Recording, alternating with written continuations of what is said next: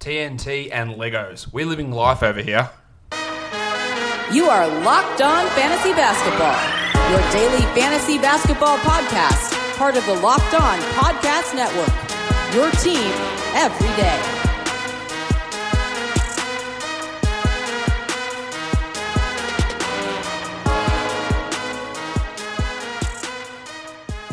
Hello and welcome to the Locked On Fantasy Basketball podcast brought to you by Basketball Monster. My name is Josh Lloyd and I am the lead fantasy analyst at basketballmonster.com and at Yahoo Sports Australia. And you can find me on Twitter as always at redrock underscore Beeble and on Instagram at Locked On Fantasy Basketball. Today we are looking back at four games in the NBA in Thurs- on Thursday, but tons of big news as well. Injuries uh, galore up in Toronto, a bad injury for the Brooklyn Nets as well for us to talk about. So we're going to cover all of that stuff off on today's show and then preview 10 games in the NBA for Friday. Michael Bolton.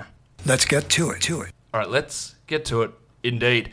The first game we look at is for Thursday. We'll go through all the games, and then we'll look at the injury stuff as well after that. The first game we look at is the Utah Jazz getting the victory over the Atlanta Atlanta Hawks. Of course, Mike Conley was out of this one, so Jingling Joe Ingles got another start, 14 7 and 5 with two steals and two threes. He is a must roster player with Conley out, and I think that it will remain that way because they did decide to make that change to keep Ingles starting and O'Neale off the bench that half a game that Conley played. So he might he performs much better in that starting lineup. So you go and add Ingles. Royce O'Neale provided the defense, three steals and a block. That's solid enough. And while Conley's out, there's a, a maybe 14 team league value there. While the Don Donovan Mitchell is Don is good. 30 points, 5 rebounds, 5 assists. For fantasy purposes, he's much better as a point guard. In the past, that hasn't really worked for the Jazz, but with how Conley's playing this season, yeah, him having the ball in his hands actually works a little bit better for them. So that'll be interesting to see how they uh, go through that. While Bojan Bogdanovic had 19 points on some poor shooting, his shooting percentages can be really wild in terms of the consistency there. While Gobert, 20 and 13. Now, the free throws were a disaster 10 of 19, because those 19 free throw attempts is what really sinks you, but still three blocks, and overall, the line is really strong. As for the Hawks, they made a change to their starting lineup, and I think what this sets up is for them to start John Collins at center when he returns. They moved uh, Damian Jones out of the starting lineup and out of the rotation entirely, with Bruno Fernando starting. They moved Jabari Parker to the bench and started Cam Reddish. So I think that we're so the starting lineup was Trae Young, Pants, Kevin Huerter, DeAndre Hunter, Cam Reddish, and Bruno Fernando. And I think we'll just get a straight uh, inclusion of Collins in for Fernando and leave Parker in that bench role and start that Reddish Huerter uh, Hunter combination. So that is some interesting stuff there. Now, Parker absolutely blew up in this one 23 points for Jabari in 24 minutes, 9 rebounds, 5 assists. Of course, it came on a true shooting of 68%, 63% from the field. So this is perfect for you to sell high on Jabari. Hey, look, they moved him to the bench. He's playing those 24 minutes. That's, that's what will happen when Collins is, is back. He can still do it. Of course, he's not going to be this explosive and have 33% usage with a true shooting of 68% as we move forward. The fact that he is in a 23 to 24 minute a night role, that can be useful from time to time, but overall, I think the consistency puts him right at the back end of a 12 teamer, probably more of a 14 team league guy if this is what his role is going to be, and it is what I believe his role is going to be as we um as we move forward. So that is, uh, it does give you that great opportunity, I think, to try and sell him off if you do have him. Trae Young, 41 minutes. It's a lot of minutes for Young on a back to back. 30 points, 5 rebounds, and 8 assists. The shooting percentage was horrific 32 from the field. That will come up, I think, when the Baptist returns. We're one game away from Collins coming back. Well, Cam Reddish, quietly, he's playing better of late. The, shoot, the shooting has improved. He's not as destructive as he was. He is not a must roster guy by any stretch but he is an interesting 16 teamer for sure. Uh, 14 teamer, maybe. 14 points in 35 minutes, two triples and three steals. One of the things that I didn't like about him coming out of college necessarily, but when we looked at him and looked at his translations coming out of college, well, he shoots the three ball at a really high volume and he gets steals at a pretty good rate. You can be a three point guy who gets steals, and if other things come around, his passing's been better, and that's useful. So that makes him an interesting guy to watch. And I reckon if you put him and Hunter in equal minutes, you might actually get more value out of someone like Cam Reddish. So he's definitely a 12 team watch list guy and a 16 team must add. And yeah, available in 90% of Yahoo leagues. Uh, in in 14s, he's sort of on the border there. Vanna Pants, you know my thoughts on Kevin Huerter. 17 4 and 2, three triples and a steal. He's a 12 team league guy. While uh, DeAndre Bembry re entered the rotation at the expense of Vince Carter 20 minutes for Bembry. Um, yeah, look, he's not going to do a huge amount for the season, but that's interesting for deeper leagues. While Fernando had 4 and 6 in 17 minutes, wouldn't be surprised to see him move into the backup role and then take those Alex Len minutes, who had 4, 4, and 3. As for Hunter, foul trouble got him five points in 23 minutes, but you know that I don't think that he is a very good fantasy option, and he is more of a 14 team league guy, even in the big minutes that he usually gets. The next game that we'll take a look at, we've got the Lakers and the Bucks. Big win for the Bucks here, 111 104. Anthony Davis. Um, this is really not good to me from the Lakers in terms of coaching and injury management. Davis was questionable entering this game. Frank Vogel had some comments saying that basically the pain hadn't changed from when he heard it, it hadn't improved. Uh, and, and, there's a couple of things to, to mention here. I feel that this is pretty dangerous for Davis, and I think that in large part he has heard everyone bitching and moaning and complaining and yeah, posting Mr. Glass gifs and pictures of people shoveling money into fire. So he is going to try and play through situations when perhaps he shouldn't because he wants to prove how tough of a guy he is and how no, he's not injury prone. I think that's a legitimate problem because he played the entire second half here, 43 minutes in this game on a bung ankle that was bothering him. And the coach, look, he's he's pushing through it, but the coach needs to, to pull him out here. They still ended up losing by seven. Now his line was great, 36 and 10 with five assists, one steal, and, a, and three blocks. It didn't impact his overall production, but what it could impact, and we're going to talk about this a little bit later, is does this lead to a potential other injury down the track? I think it's a real worrying sign. I could be completely wrong with it, but I am certain that there is definitely. So I am. I am certain. I, am not certain, obviously. I believe that Davis is out here trying to play play down these situations or push through them, sometimes against the medical advice because of a narrative that exists about him. And I just hope that nothing significant comes of it. LeBron had a triple double, 21, 12, and 11, although the field goal percentage was ruffled. Dan Green, massive from Danny, 21 points on seven threes.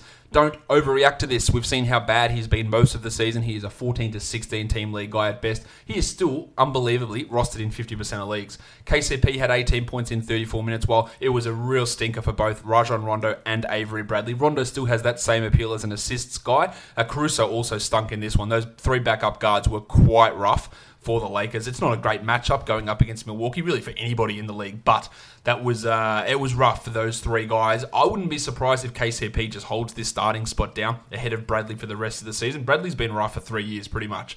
Uh, KCP's been pretty bad himself, so it is a bunch of guards who have struggled for years and years and years trying to fill up those uh, fill up those minutes.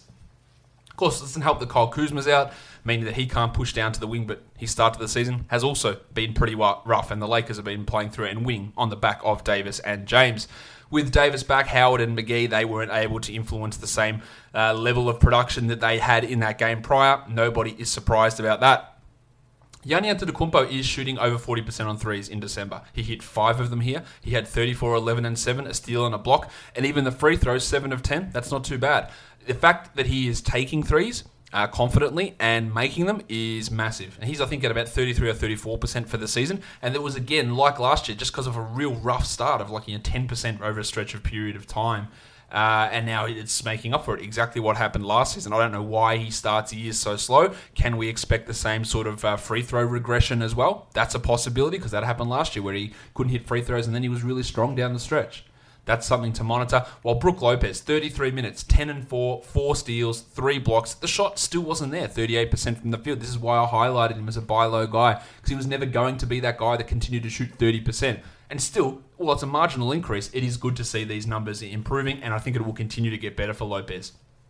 George Hill apparently is the best shooter ever.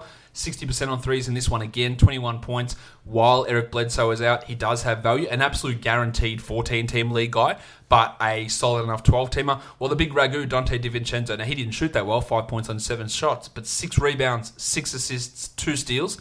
I like him as a 12 team league guy. Wesley Matthews probably had his best game as a member of the Bucks. He had 13 with three triples, two assists, two steals, and a block. I'm not overly excited about him. He's more of a 16 teamer. While Khris Middleton got into some foul trouble, wasn't the best night there for mids in this one. Let us go on to the next game the Brooklyn Nets and the San Antonio Spurs. The Spurs get the big win in the end, 118 105. Let's talk about Spencer Dinwiddie, though, who was unbelievable. 41 points, a career high in 34 minutes, four triples, five assists, usage absolutely out of the arse. 46% usage for Dinwiddie, um, 9 of 10 from the line. He has been unreal since Kyrie returned. When Kyrie, well, sorry, since Kyrie has been out. At the start of the season, he was bad when Kyrie was there. How those two interacted wasn't good. I don't know how this all works out. Will he get traded away? They're not going to minimize Kyrie Irving. They're not going to come in and say, Kyrie, you now play the 26 minute Spencer Dinwiddie role. That is just not going to happen. You can have as many arguments as you want about how good Dinwiddie's been and the team is better with Dinwiddie. And at sometimes, I might actually agree that, yeah, Dinwiddie has actually made this team look better at times. But they are not going to play 27 minutes a night of Kyrie and the way they used those two together at the start of the season didn't work. Now that could work. It could change. I don't know if Dinwiddie's getting traded, but if they traded Dinwiddie, he's absolute premium price on the market. I just don't see what they're getting back there. I just think it's going to be. Now I don't know when Kyrie's coming back. Maybe it's a month. It's getting to that stage where we just have to ride out the good times with Dinwiddie, and then if in February he's the 120th best player, which is a real possibility, we just got to go. Oh well, he got us this far. I think that's maybe what happens. Jarrett Allen was great, 19, 13, and 6. He's taken so many big steps forward this season that I'm glad that we're not seeing a 24 24 minute split with him and DeAndre Jordan. Jordan still is capping his ceiling, but it's been a massive improvement. Where was this from Jarrett last season? If he actually played this well as he did last season, they never would have even brought in DeAndre Jordan. And we'd be getting 34 minutes a night from Jarrett Allen this season.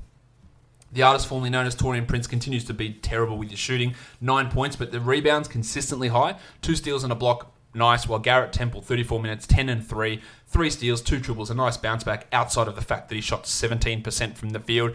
Of course, when Caris LeVert does return, that is going to have an impact on Temple, but with the injury to David Nwaba today, he should be able to maintain minutes in the low 20s. Now, as for Nwaba, a torn Achilles tendon that, of course, ends his season. This is horrible news from a bloke that everybody likes, uh, great teammate, great defensive type player. Has his struggles, but he was shooting the ball pretty well this season. He was getting about 15, 16 minutes a night.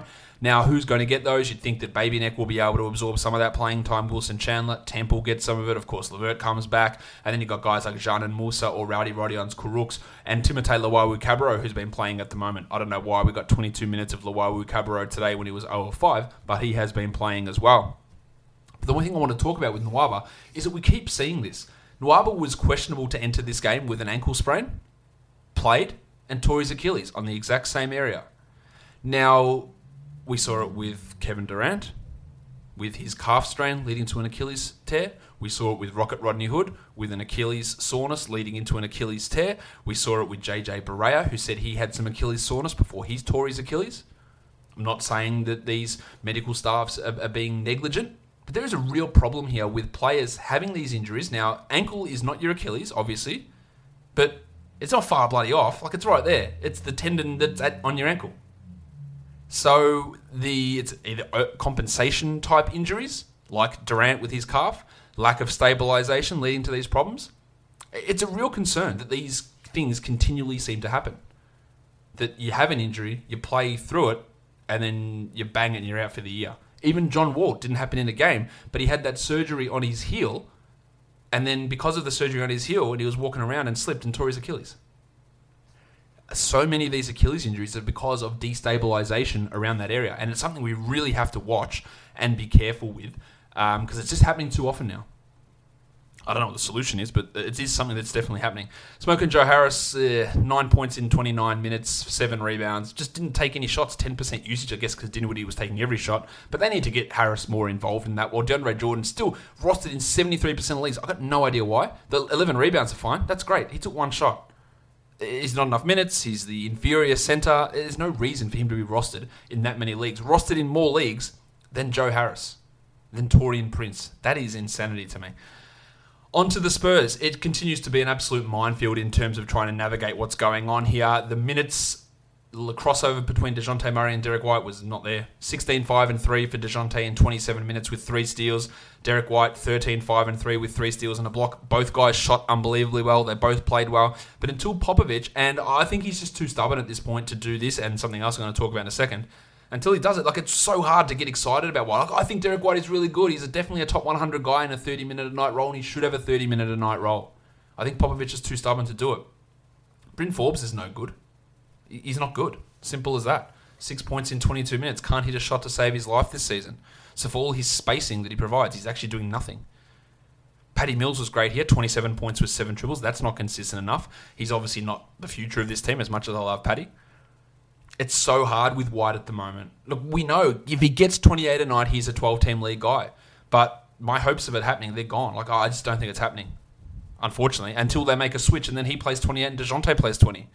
Like, that's the sort of shit that's going to go on, I think, with this team.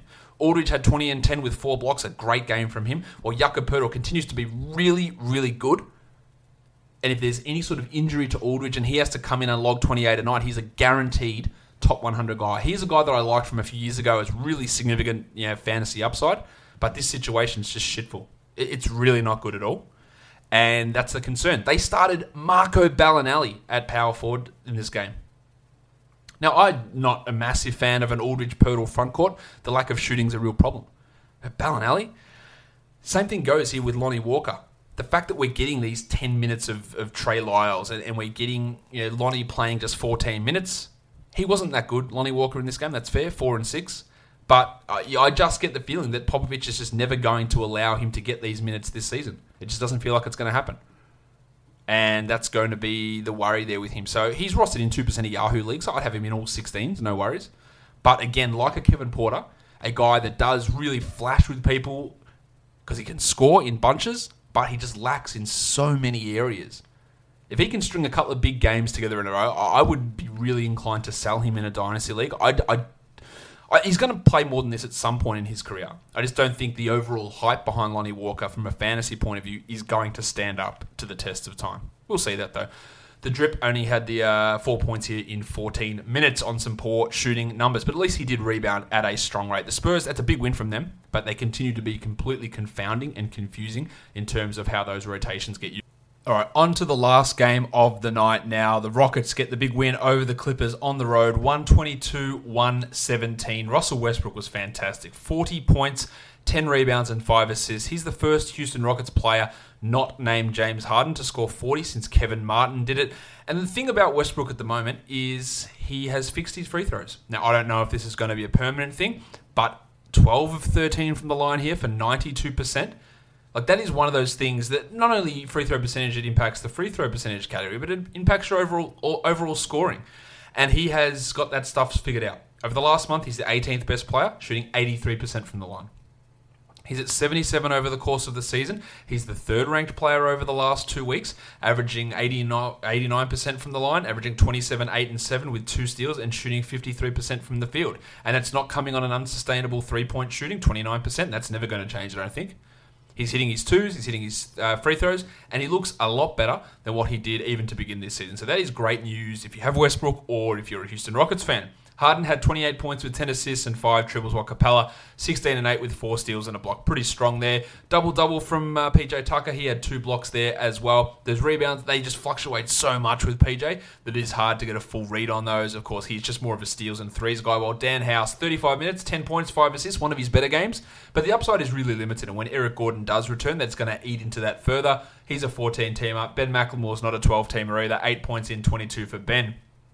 On the Clippers, Paul George was great here. 36 and 9, two steals, two blocks, 52% shooting, six triples, unbelievable stuff. While Patty Beverley fouled out and then also got ejected. 10 points, 7 assists, and 4 steals. He is a 12 team league guy that's available in a lot of spots. It doesn't necessarily have to be for your team, but he can help a 12 team league uh, roster. Landry Shamet hit four threes, had two blocks, which is uh, obviously a surprise, to be sure, but a welcome one. He really should just be looked at as a moderately sized lead guy and a streamer for threes, while Kawhi had 25 and 9. The table Montrezl Harrell had been pretty quiet, but 75% shooting for 19 and 6 will get you back on track with a steal and a block. Of course, when his minutes go up, that means if it's a Zubac's minutes go down, just 15 there for Zubac, while uh, Mo Harkless just the 16 minutes, as we got a lot more of other guys, especially Shamet. Now, Lou Williams ejected as well. He only played the 17 minutes. and That does help Shamet get the, that, that extra playing time that he, uh, he got and took advantage of in today's game. Let's go through some injuries now because, of course, big news in uh, Toronto. We'll get to that in a sec. DeAndre Ayton is going to be out for Phoenix tomorrow with an ankle sprain, so you can fire up your Aron Bayneses, fire up your Dario Saric's, and your Frank Kaminsky's. There's streaming value in all of those guys, while Cam Johnson has a hip problem. Really worried here about Johnson because this is something that caused teams to t- take him completely off their draft board, these hip and back issues, and now it's flaring up. If he is out, that's again more minutes for Bridges more usage for guys like Oubre, potentially a bigger role for Saric there as well. Now, for the Raptors, some bad news. Three players out indefinitely. Now, yesterday I talked about Gasol being out for multiple weeks. We've seen that with a hammy. That was always going to happen. Norman Powell with his shoulder injury, a shoulder subluxation, he is going to be out multiple weeks. He missed six weeks with the same sort of injury last season. So I think we're looking at you know, three to four for Gasol, four to six for Powell would be my guess. Um, I think Gasol's a drop with a four week injury. Powell, yeah, who knows how that's going to go with him? He was obviously rolling, shooting a really high percentage. I think it's really tough. Now, Gasol, Gasol's clear that, that he's. I think he's cooked. You, you move on from him. Um, I think if it's six weeks with no IR, it's pretty tough to hold on to someone like Powell. And then out of nowhere to hit us like an absolute ton of bricks. Pascal Siakam is out indefinitely with a groin injury. Now, I had no idea about this one when we did the show yesterday, but this is a massive, massive blow for this Raptors team, who are losing three starters. Now we don't know if Fred Van VanVleet's going to be back. We imagine he'll be back pretty soon, but this is rough. Like there are a lot of opportunities opening up here. So immediately the must roster guy is Serge Ibaka. Like that's and there's no brainer decision about that. He was trending towards a drop anyway, as was the Jedi OG Anunoby. Hello there. But with these injuries, they are both absolute must rosters in every league. Ibaka and Anunoby done. Now, what we saw when Gasol pinged his hammy, that we got a lot of Rondae Hollis Jefferson minutes and barely any Waterboy Chris Boucher minutes. But with Siakam out, Boucher has to get minutes now. And on a permanent basis, when you stack Boucher and Hollis Jefferson next to each other, Boucher is the guy that you want. Even if it's a 28 minute situation for Rondae and a 22 minutes for Boucher, Boucher is going to be that guy to get. So we look at Ibaka, we look at Anunoby, of course, VanVleet's a must roster guy, and, and Lowry's usage is going to go absolutely through the roof. And watch his field goal percentage, but it's going to go through the roof. And then is there a risk of injury with him? That's that's something else we've got to worry about. But Boucher, uh, yeah, so Ibaka, Anunoby, Boucher, Hollis Jefferson, and then you get someone like Pat McCaw, who was already seeing mid to high 20s in minutes uh, with VanVleet out. So he'll just keep running with that. And then if Fred misses more time, you're going to get more. Now, he's not a great option. He's more of a 14 to 16 team league guy.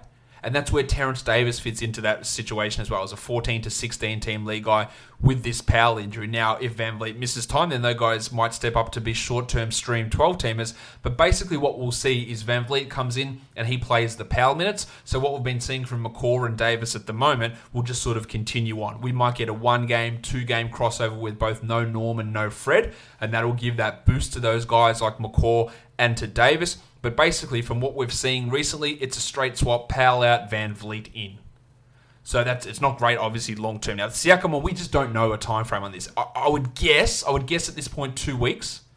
We they said stretched groin, which sounds like I should be doing this. Giggity. But I don't actually know. You know, there's no diagnosis. It's like it's not a medical term. It's not a real diagnosis, so we don't know what that means.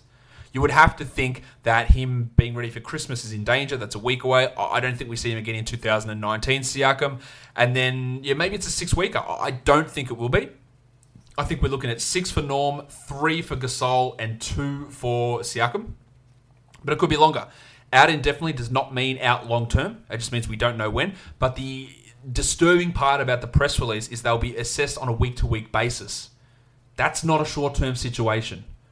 So I think we've got to think minimum two, maybe even three for Siakam. It's definitely a big worry for all these injuries here for Toronto, but opportunity opening up for a bunch of these other guys. Again, Ibaka, Anunoby, Boucher, Hollis Jefferson, McCaw, Davis. McCaw Davis for deepers. Hollis Jefferson sneaks in maybe back in 12 teamer, and Boucher's a, a 12 team ad as well at this point. So, some pretty bad injury uh, reporting or injury news that came out.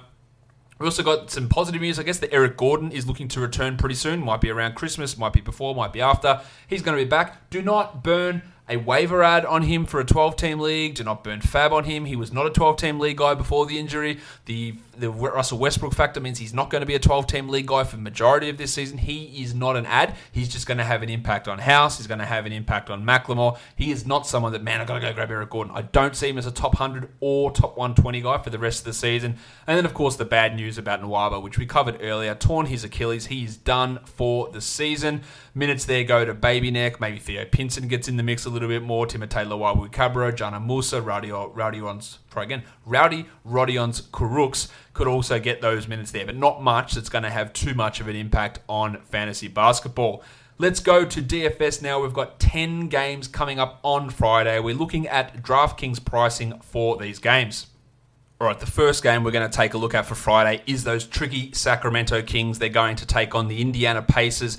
Both Jeremy Lamb and TJ Warren have popped up on the injury report with questionable tags. Jez has the sore groin, Tony Warren has an illness. If those guys are out, well, it is absolute chaos because you're going to have to get big minutes from the holidays. Uh, Aaron, uh, Justin, they're going to get big, big playing time there. Maybe even uh, Edmund, Edmund, Sumner comes in the camp. Can he get some uh, minutes there? He's not really too much of a DFS option, but Aaron Holiday would be an absolute explosion type option. While Juzza would have some interesting value there as well. Now, just to, so you don't get confused, Juzza is Justin, Jezza is Jeremy. So Juzza, Juzza in, Jezza out, Lamb for Holiday. So there's so many confusing names on this team. Of course, there's all your TJs, there's all your Holidays. Anyway, if Warren is out, I think also Dougie McDermott could get some extra playing time. He is real hit or miss, although he has been, to his credit, way more aggressive this season. So bigger games from him aren't completely out of the question in this sort of scenario. For the Kings, who knows what the hell Walton's going to do in terms of Bagley and Holmes and uh, Bogdanovic is on the injury report with an ankle an ankle issue. They've been limiting him as well. If he is out, then oh my god, Trevor Ariza is going to have to play minutes. That should be fun for everybody involved. Uh, for your point guards, Malcolm Brogo Brogdon's at six seven thousand seven hundred. I love that, especially if either one or of Lamb or Warren are out. That should be an absolute monster for uh, for Brogo. While De'Aaron Foxy Fox just ridiculous in his first game back, dropped thirty seven points uh, in that one uh, at seven thousand bucks. That's really really hard to ignore for Foxy. Tony uh, Tony Timothy John, of course, Timothy John McConnell at three thousand nine hundred. He is going to be able to smash that number if one of those two guys are out. In fact, at the moment, he's already playing twenty minutes a night and twenty two points a night, and thirty nine hundred. Give him 25 minutes a night. That's a 26, 27.8, which gives you that real value at 3,900. As Holiday at 43, we'd smash that at a pretty high rate if those guys are out. At shooting guard, Jez Lamb's at 48. Well, he's been trending down anyway, so I wouldn't want to get too interested in him. While Budrick Hield is at 64. His first game with uh, Foxy back didn't work all that well. Just 23 points in 29 minutes, and that's a bit. It's a big reason why his salary's come down by $800. He'd just be a tournament guy for me. Bogdanovic, I'm not interested in. Well, Justin Holiday at 4600. Uh, give me his brother over him any day of the week, but at 4600 there is some tournament value. But they have elevated that salary for Juzza up by $1,100. For your small forwards, you got Tony Warren. He's at four thousand nine hundred. If he happens to play and Jez Lamb is out, then that is a really nice price for Warren. Um, 4,900, had 27 last game. Look, his upside does get capped because his inability to do too much else apart from score, but there is value in that sort of a salary there for Warren. And then you got McDermott at 36, should be a tournament guy in the absence of those players. While the pencil, Harrison Barnes. Barnesy. Uh, Barnsley's at 5,300. With all those guys back, I would fade him unless Bogdan is out, and then that's going to give more opportunity for Barnsley. Maybe they you know, get him in, involved with bench units a little bit more. For your big man, Domantas Sabonis is at 8,400. He feels like he's a lock for 40 almost every day, so I'm, I'm big on him. Richaun Holmesy Holmes is down to $5,000. That last game, he had 29 points. Uh, with some defensive numbers, it's really, really hard to get excited about him with the way that Walton is running things. While Marvin Bagley at 5,600 only for tournaments because we just don't know how they're going to use him. While Miles Turner's been playing much better of late, staggering him and Sabonis is working. At 5,300, he's giving us 31 a night. Hey, if I get 30 plus at 5,300, that's absolute value. There is always the risk that it's Miles Turner and he could completely disappear, but there is at least marginal appeal now that they are using him in a different way. The next game up, we've got the Memphis Grizzlies and the Cleveland Cavaliers. The Grizz are one point favourites on the road. The total is 224. Grayson Allen is questionable at point guard. The Padawan, Collin Sexton's at 5,500. I love that value from Sexo, averaging 29 over the last five. It's a good matchup for him. He's going to take shots. upside might be capped, but a massively strong floor. While Darius Garlo Garland's at 4,500. Yeah, hard to get too excited about him. D'Anthony Melton at 46, just a weird absence of him um, last game uh, for Solomon Hill to play. That was uh, confoundingly dumb from Taylor Jenkins. This matchup is really, really positive for guards, though, going up against the Cavs. We know that. You could throw Melto, the wave pool, into a tournament. But uh, I think the upside is a little bit limited here with how they're using things. Ja Morant's at 78. The matchup is sensational for Jar. Uh, he's like a 37, 38 guy almost every night. 7,800, bang, lock it in, let's go.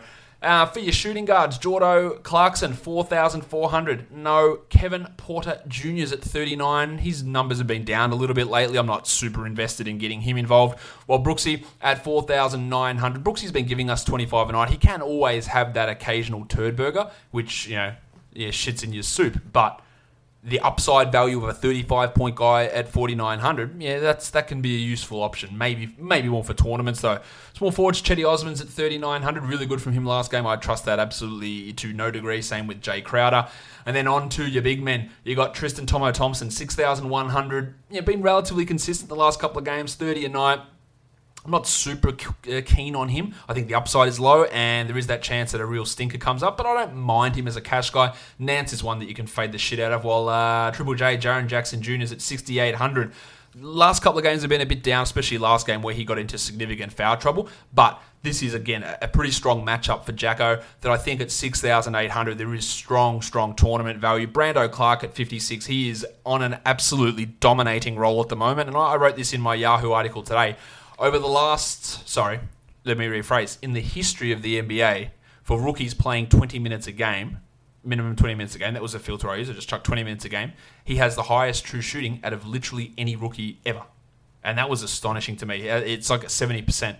The second highest rookie was Mitchie Robinson, but uh, and third was Jaxson Hayes. So it's all happening in uh, in recent times. But yeah, he also had out of the top 15 players the highest three point attempt rate of those highest true shooting guys, equal to Arvydas Sabonis in his rookie season. So just massive stuff here from Brandon Clarke. The Muppet John Henson, no thanks. Kevin Love, uh, who, who knows? 50 points, 20 points. Tournament's great because at 7,000, that's pretty cheap. But man, it's so hard to get a read on what he's going to do. While Jonas Valanciunas at 6,900. Giggity. Um, look, he's been better the last couple of games. I have a limited amount of confidence in Jonas at this point. Let's move on. The next game up, we've got the Detroit Pistons, the Boston Celtics. The Celtics are eight point favourites. The total is 214 and a half. Marcus Smart is out with what must be the worst eye infections of all time. Um, the Duck Luke Kennard is doubtful with his knee soreness. Blake Griffin is doubtful with his knee soreness. It is the first game of a back to back. I expect both of those guys to play on Saturday, but this could be an absolute disaster. Now, if Hayward is out, you're going to get Semi Ojeleye most likely starting and most likely doing nothing. For your point guards, Langston Gallo Galloway. 3,300. Now, in these situations where guys like Kennard and Griffin have been out, Galloway just gets force fed a ton of minutes. He's at 3,300, a really, really low score. Can he drop 30? Of course he can. Can he drop 4? Maybe. In fact, Al Aminu called. He let me know that maybe Langston should get this one. Sometimes maybe good, sometimes maybe shit. Yeah, we missed that one with uh, the chief out. So Galloway is that, but at that price, there's al- there's almost no failure. Failure, maybe. It, it's pretty gross though to look at him and rely upon it. I love Derrick Rose here at six thousand. That's a really strong option. Uh, Kemba's at eighty three hundred, who has been unbelievably on fire. That would give me an element of pause, except for the fact that it's the Pistons and we've seen guards put up big numbers unless Bruce Brown just makes it his mission to really lock him down. And that, that is a concern. As for the Shark himself, 5,100, I think that Brown at 5,100 is really, really a good option. Now, he, he was bad last game, but again, these absences are going to allow Brown, whose usage has spiked recently, to have an opportunity to put up numbers. At shooting guard, Jaylen Brown's at 6,900.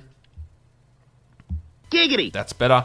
Um, great game from him last time out, 41 against the Mavericks. Uh, if Hayward's out, I'm way more interested in Brown here. While Svi look at minimum salary, they might have to give him minutes. With all these injuries, we might need to see uh, some bigger minutes for Svi. I'm not massively into him outside of tournaments. Tone Snell, yeah, never into it. At small forward, Gordo Hayward's at 62. Now, if Hayward plays, I think 62 is worth looking at. I think we'll fade it at this point though. And then on to the big man, Drummo's at 9600. No Griffin, he should absolutely smash the big avocado. He had 52 points last game in his first game back from his own eye issues, while Markieff's at 5,000. And with Griffo out, and oh, I forgot to mention the crucifix Christian Wood is also out with a knee injury. Markieff is going to get 30 plus, and he should provide great value at that salary. You got uh, Vanilla Tice at 41, Enes Kanter, Thon Maker. Not interested in any of those guys really at their uh, current pricing. The Washington Wizards and the Toronto Raptors, I talked about it earlier, but the injuries to Toronto, and we don't know the status of Fred VanVleet for this one, makes it really, really interesting. Flaming Mo Wagner is out for Washington as well, so they're going to have those opportunities, and you're going to have an opportunity to get Anzejs Pasecniks into a lineup. Um, for Toronto, no Siakam, no Norm Powell, no Marcus Gasol, and if no VanVleet, that makes this lineup an absolute, real disaster option, but massive, massive DFS ability or opportunity here. Uh, let's look at the point guards. Lowry's at 8,500. He had 58 last game. He feels like an absolute lock to get involved just because of how many shots he's going to have to take and minutes he's going to have to play. We have to like Lowry here. Thomas is at 5,100, Isaiah Thomas, that is. I think that's a pretty good option as well. And then you've got Terence Davis at 41, who I'd really be interested in only if VanVleet happens to be out. Now, with Powell uh, gone, I think we're going to get more Pat McCaw into those minutes. We're going to get more Davis, but the option there, if VanVleet is gone, then Davis is going to have to step up and play 20 plus and really be an option. Ish Smith's at 5,000. Lot of minutes last game from Ish wasn't the greatest production, but he still can be a 27 point type of a player with all these injuries for Washington as well. At shooting guard, Beal 91, love it, Abs- absolutely love it. Um, VanVleet himself, sorry, 7,700. It's a pretty high price for Fred. Uh, we don't know if he'd be on any limit coming back from the knee injury. Uh, that would might make him a bit of a fade-ish sort of guy to me here. Troy Brown's at 5,200. He's been around that mark. I don't know if he's really got enough upside, but I think he's got a, at least enough of a floor value to consider using. Isaac Bonga, Garrison Mathews, he that's a real player, and Malcolm Miller, not really guys that I'm keen on. The Jedi. Hello there. Hello there, indeed. 5,600 for OG Anunoby. No Norm Powell, no Pascal Siakam. He should absolutely smash through that number. I like him quite a bit. Paddy McCaw's at 39 now. He is uh, a do nothing player if I've ever seen one. But at 3,900, he's going to have to play 30 minutes. He's going to have to take shots. I think we have to look at him as an option as well. And that's yeah, pretty where we, it's pretty sad state of affairs. Davis Bertans is at 6,900. He's going to be taking plenty of shots for this Wizards team. So I like Bertans here as well. He sort of fades into the background of the value in the other spots. The water boy, Chris Boucher, only six minutes in that game that Gasol went down. He went, oh, that's a bit weird. But now with Siakam down, he has to play. He just has to play. 3,300, you got to use him. Rondae Hollis Jefferson at 41, he has to play as well. He's going to get close to 30 minutes. Got to love him. Serge Ibaka at 7,400. Yes, they bumped his salary by 2,400. I do not care. He should still beat that value. So Boucher, Hollis Jefferson, Ibaka, Anunoby, Kyle Lowry, value right across the board for this Raptors team. For the Wizards, their two centers are Mahinmi and Pasecniks. Now, Pasecniks had 20 points last time, and Mahinmi had 23. And at 47 for Mahinmi and 42 for Pasecniks, I'm not actually sure there's much value in those guys.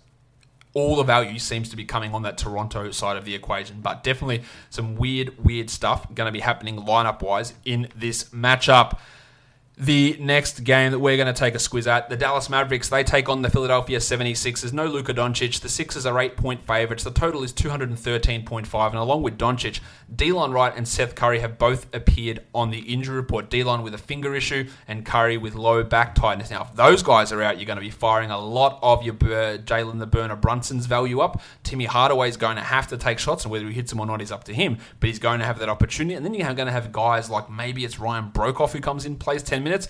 Justin Jackson will play 20 minutes, but he is very Tony Snell like, although he occasionally can have big scoring games, making him an interesting GPP guy, assuming those other blokes get ruled out. KP, Kristaps Porzingis, is going to have some big numbers as well. Percentages. Um, and maybe even Dorian Finney Smith has to take shots.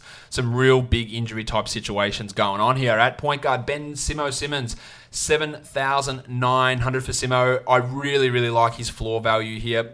Ceiling maybe not that big, but the floor value is great for cash. Well, the burner, Brunson's at 6,400. He should absolutely smash through that. He had 36 last game, and there's no reason he can't do that again. Seth Curry was great last time out at 4,900. Again, that back issue is probably a little bit uh, caution inducing.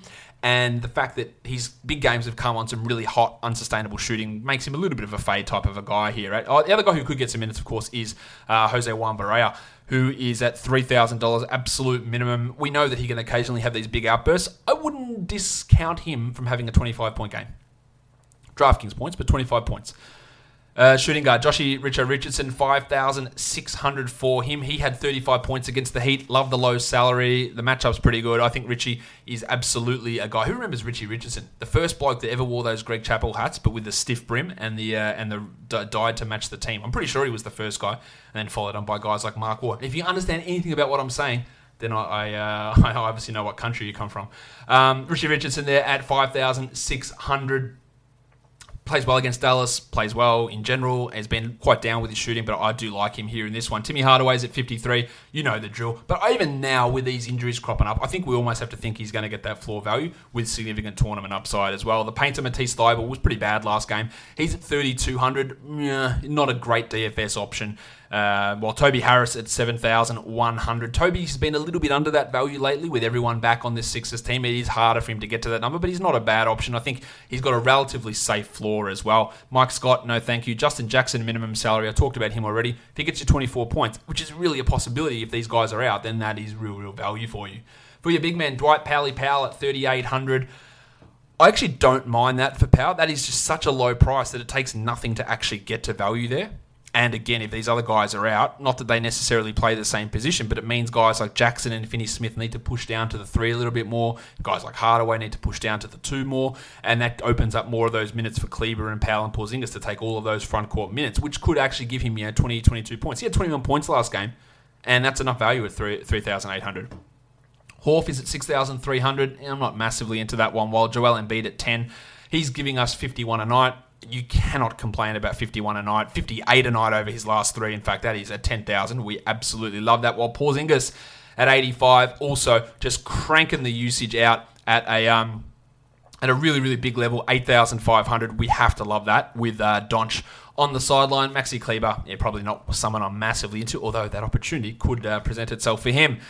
Let's go on to the next game. We're looking at the New York Knickerbockers, the Miami Heat, the Pat Riley Bowl. The Knicks are underdogs here by 10 points. The total is 214. Goran Dragic is likely to return. Justice Winslow is out, while Julius Randle and Frank Ntilikina both appeared on the injury report, although they have been upgraded to probable. Uh, Allonzo Trier is questionable with uh, a concussion. Not that he's been in the rotation anyway. At point guard, the Iron Shoulders at 5,500. He was playing really well before that injury, and he was putting up numbers that would make you say that's a good value play there. But given the nature of the injury, the groin issue, he's an old man. I'm not massively going to get into him here. Rowan Barrett Jr. is at 57. Big from him against the Hawks, 39 in 29 minutes. The Heat are a completely different situation, so that would lead me to say no thank you. While Kendrick Nunn's at 65 the Dragic factor is, is a real one. Now, if Dragic does get ruled out, that uh, puts Nunn right back into it. But that is a $500 increase from where he was. And he had 42 in 41 minutes. And the fact that Winslow's still out does work in his favour. But that's pushing a little bit too high, that price for me. Frankie Ntilikina, no thank you. While Lord Alfred Payton's at 55. And we had the three point guard rotation back for the Knicks, which just pissed on the value of all three of those guys. For your shooting guard, James Butler's at $9,000. Because he's my butler. Um, he's just deferring so much, and that's fine. It just doesn't mean that at 9,000 at the moment in a game that could be a blowout, it's probably too risky. The Spur Dunk Robinson's at 48, you know, only for tournaments because it just requires him getting hot. And same with Tyler Herro at 51, who was really good last game. Uh, had 31 points, and the absence of Winslow does help him, but Dragic returning puts a little bit of a spike in what he can do. For your small forwards, Derrick Jones Jr. at 47. He's got 30 minutes a night the last two games. Winslow out helps him. Um, defensive upside is huge in terms of steals. He shot the ball well last time. 4,700 is not a bad value, and I actually like the, the matchup for him. While Marcus Morris at 63. Morris's numbers have been a little bit down, averaging 28 over the last three. I think he's not bad, but uh, 57, I'd be way more into it. 63 is okay. I think there is pretty limited upside, though, there for Morris. The Fort, Kevin Knox, actually played well against the Hawks. I don't know that I'd want to get into him two games in a row, so that's probably a fade. At the big men spots, Julius Randle at 7,100. Playing better under Mike Miller. 39 a game under him, which at 7,100 is absolutely fine. No problem with him. Well, Mitch Robinson, will he take it from here? And Mitch Robinson says, I'll take it from here. Well, there you go. He said it. So he had 45 in the last game, staying out of foul trouble generally. They're using him a little bit more. I, I do like him at that sort of salary. While my mate Bam Adebayo, Bam, bam, he is just on an absolute tear. 52 point average over the last five games. That is a monster. Now, that salary is huge. He is a lock for an all star, I think, now. I, I can't see how we uh, debate it. I should go through it and and give my uh, all star reserves at some point, which I will do. Um, yeah, I think he's in, and I I like him at that sort of a salary. Olynyk, Taj Gibson, Punch Bob, Meyers Leonard. Hard to get too excited about any of those blokes. Next up, the Phoenix Suns, the Oklahoma City Thunder. DeAndre Ayton back for one game and he is out with an ankle sprain. That is unfortunate for him, but that means that Frank the Tank Kaminsky, it means that Aron Bainesy Baynes, they get boosts in their value. We don't know if Devin Booker is going to play. If he is out, then we get big lots of Kelly Oubre, we get Ravishing Rick Rubio, we get Mikal Bridges, all jumping up into that area. Tyler Johnson's back after missing a couple of games. He's trash, but if Booker is out, there could be some minutes coming for Meth Curry. Um, Cam Johnson also on the injury report is questionable. That's really concerning, as I mentioned earlier, uh, because he did have those hip problems coming into the draft, leading to some teams to completely eliminate him off their draft board. Phoenix ignored that and picked him at pick 11. At point guard, Chris Paul is at 7,600 because he is really good. And he is giving us that value most nights. I love it here. Gilgeous Alexander, 6,900. Giggity. So many 6900s on the slate. Uh, Shai really bounced back last game. I'm not super keen on using him here, though. Well, Dennis Schroeder, um, just shooting unbelievably. Usage through the roof as well. At some point, it's going to drop off. 6200 feels like it's a bit too high, so I think I'd fade him. While Ravishing Rick, if Booker is out, Rubio at 7300. Let's hit the music, actually. Because it is that hot here that my mouth is drying out when I'm talking. Because it is, if you didn't know, it's like the yesterday we had the hottest day ever ever recorded in Australia, and today's hotter. It is 44 degrees here today. It's uh, it's 111 Fahrenheit. And some places, I know plenty of listeners uh, who live out in rural South Australia for some reason, it was 50 degrees Celsius yesterday. That is middle of the Saudi Arabian desert type uh, temperature. It is an insane hot day here, and I am absolutely baking under these uh, under these studio lights that I'm uh, recording under. It is an absolute insane day here at the moment, and um, and yeah, so I'm uh, you know, if I have a heat induced uh, confusion, that is the reason. Where the hell was I? Booker, 8,400, hand injury, shot might not fall. Not keen on using him here in this one. At uh, If he is out, you get guys like Jevon Carter or Ty Jerome. They can all push up, but it's more Bridges the guy that we want to look at in that scenario. As for Mikal, he's at 4,900. Shit the bed last time, 15 points in 26 minutes, but he can do better than that, especially with Ayton out. They might need to go to him a little bit more. Uh, Terry Ferguson, cool.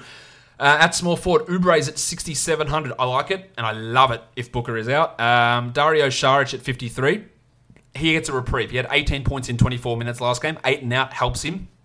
Not because he's going to play exclusively centre, because Frank Kaminsky then goes and plays exclusively centre. So that means more minutes, especially if Cam Johnson is out. They have to go heavily into Saric, and that 5,300 that would make him a really good option.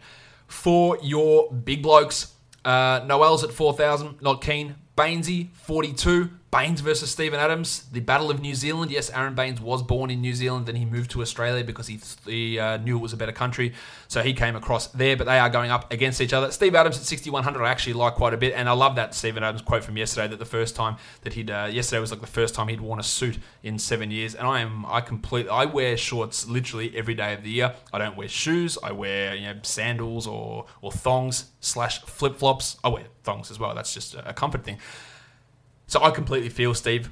Winter, shorts all the time, open toe. I hate wearing closed toe shoes. Absolutely. Hassan Whiteside, I apologize, but closed toe shoes.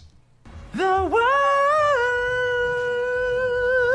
Way too many tangents here. I apologize. Frank Kaminsky, 5,700. Absolutely love him with 8 out. Uh, he's putting up big numbers. Now, he can't hit a layup to save himself, but he's just going to get force fed shots.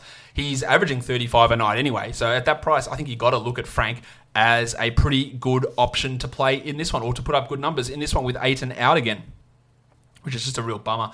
Uh, the Minnesota Timberwolves and the Denver Nuggets. No spread out for this one at this point, unfortunately. Um, because Karl Anthony Towns is not playing. Now, he looked pretty dire the other day. They were talking about how bad he was moving around, but now the report is that he's actually moving around pretty okay. So there is a chance that he plays. If he is out, then Gorgui Dieng steps up into that role. He becomes an option. Andy Wigo Wiggins gets a step up. We had Jarrett Culver miss last game. So their, whole rotation last game was really all over the shop.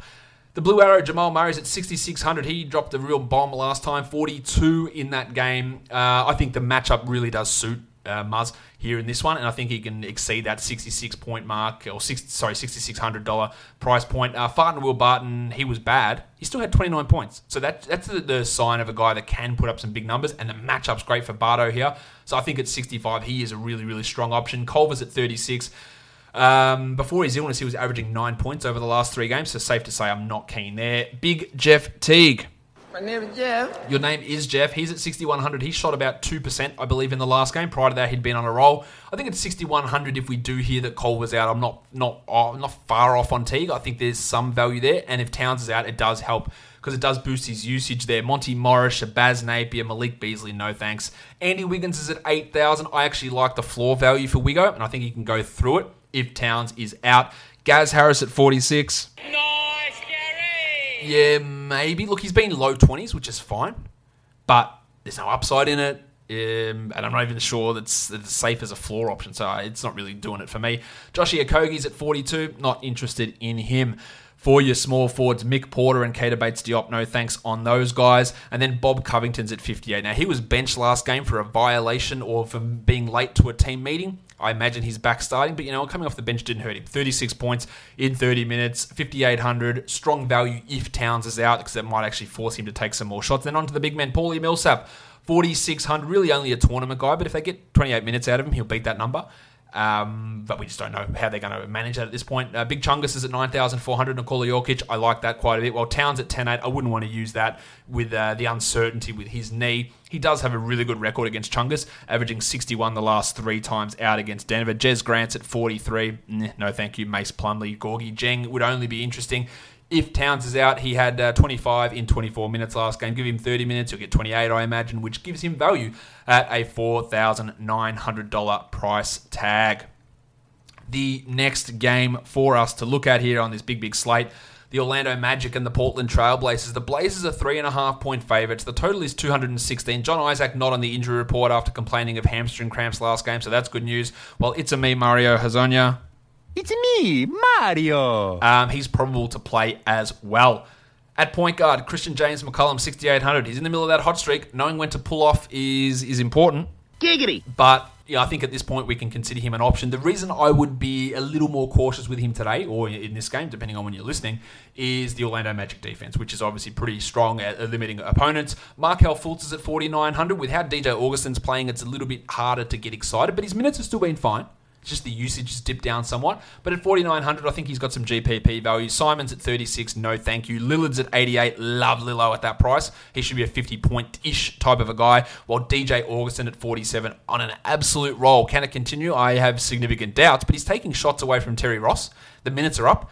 Um, yeah, I still don't think it's the right one to go for, though. Bazemore's at 48. That's a strong no from me. And then on to Fournier at 62, who is struggling with the return of Vucevic. At small forward, Mallow's at 5,900. Now, Mallow is giving us numbers every night. He scores, he shoots badly, he gets defense. He's doing lots of weird stuff. And at 59, I find it really hard to steer clear of Mallow at that sort of a salary. Aaron Gordon, I can very easily steer clear of him at, at 6,300. Maybe he has a good game, but the odds would tell me that he doesn't because he's not that good and that's just the way things are gone. While Johnny Isaac's at 65, his numbers have also decreased a bit. I think we can fade off on that one. For your big men, Nikola Vucevic, 8,100, 48 average against the Blazers the last three times. Centers have a good time of it against Hassan Whiteside, 8,100. I am in on Vuce here. I am also in on Hassan Whiteside, who is averaging 47 points over his last five games. And at 8,400, he hasn't been the world. Fact, don't tell anyone, but he's actually been okay.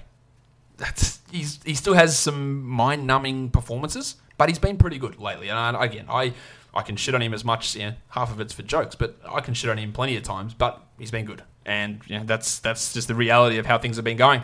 Mo Bamba's at 3,500. I don't really think you need to get too excited about using him with Vooch back in action. The last game of the night before I pass out is the New Orleans Pelicans and the Golden State Warriors. The Pels are one point favourite. They broke their losing streak last game. The total is 225. The triangle, Eric Paschall, is probable with that hip issue that uh, has been limiting him. He came off the bench last game. I imagine he'll do the same, and the minutes will be down once more. Draymond's at 6,500. It is an enticing price, but I'm not ready to go in there. I much prefer D'Angelo Russell at 8,300, who had 46 last game. Yeah, 40 point performance here should be the expectation. Alec Burks at 54. Really like what Burks is doing. 30 a night, pretty much consistently, so I like Burks quite a bit here. Lonzo's at 53. He's giving us 26 a night despite bad shooting nights and low minutes. I'm not massively into him here, but the numbers have still been all right at that salary anyway. Well, Jrue's at 8,600. At some point, Holiday Shot's going to have to go in. I don't know when that is, but at some point it is. And when it does, he'll be a 55 point type of player. That makes him a tournament guy to me. At shooting guard, Josh the Hitman Hart's at 55. I don't really see the appeal there. Damo Lee's at 4,000. I do see the appeal there, especially if we hear that he's going to start. I believe that he will start over the triangle and play high 20s in minutes. Uh, Glenn Robinson, the little dog, nah, not too interested there. JJ Redick at 54, tournaments only for him. Then on to small forwards. Brandon Ingram, 8,700. This guy is killing it at the moment. No matter what's happening, he's putting up numbers. I'm really into him in this sort of a matchup as well. Kenny Williams is the opposite of me getting excited. Eric Paschall, no thank you. And then on to the big blokes. Derrick Favors at 51. Allegedly, his minutes restriction is going to be eased off a little bit here. I'm not going to get involved with him for a tournament. Or sorry, for a cash game. For a tournament, I imagine that no one will have him in a lineup, so maybe we we get some benefit there. But and then it's only a, a real dart throw. Cauley Stein, no thank you. While Jaxson Hayes at 47, uh, pretty limited last game, and in fact had Jelly Locafor come in and take some of his minutes. And when Locafor's taking your minutes, it's not good. Speaking of not good, Kevon Looney out of the rotation last game. Marquese Chriss and the Wizard Omari Spellman getting those minutes. I just don't think there's any reliability in any of those guys for this situation. Let's go over to the old fans. You'll have a look at some value plays. It's dominated by Raptors again. Boucher, Hollis Jefferson, Terence Davis, VanVleet, Ibaka. We also like Drummond and, and Langston Galloway and Markieff Morris with the injuries in Detroit. The Jedi Ojananobi, the Shark Bruce Brown, Vooch and Derrick Rose, Isaiah Thomas, Markelle Fultz, Bags, Mark, Marvin Bagley that is, and his Kanter comes in okay on FanDuel at sub 4,000, Embiid and Kaminsky and Derrick Jones. Davis Bertans and Alec Burks. Also, some pretty good FanDuel options. I'm off to have an icy pole. Um, I don't know what you guys call it over in America. And an ice pop, I don't know, something. A frozen iced confectionery to cool myself down. Uh, subscribe to this podcast, Apple Podcast, Google Podcast, Stitcher, Spotify, Spotify, YouTube. Leave a comment down below. Give me a thumbs up. Tell your friends. Follow me on Twitter. Follow me on Instagram. Guys, we are done here. Thank you so much for listening, everyone. See ya.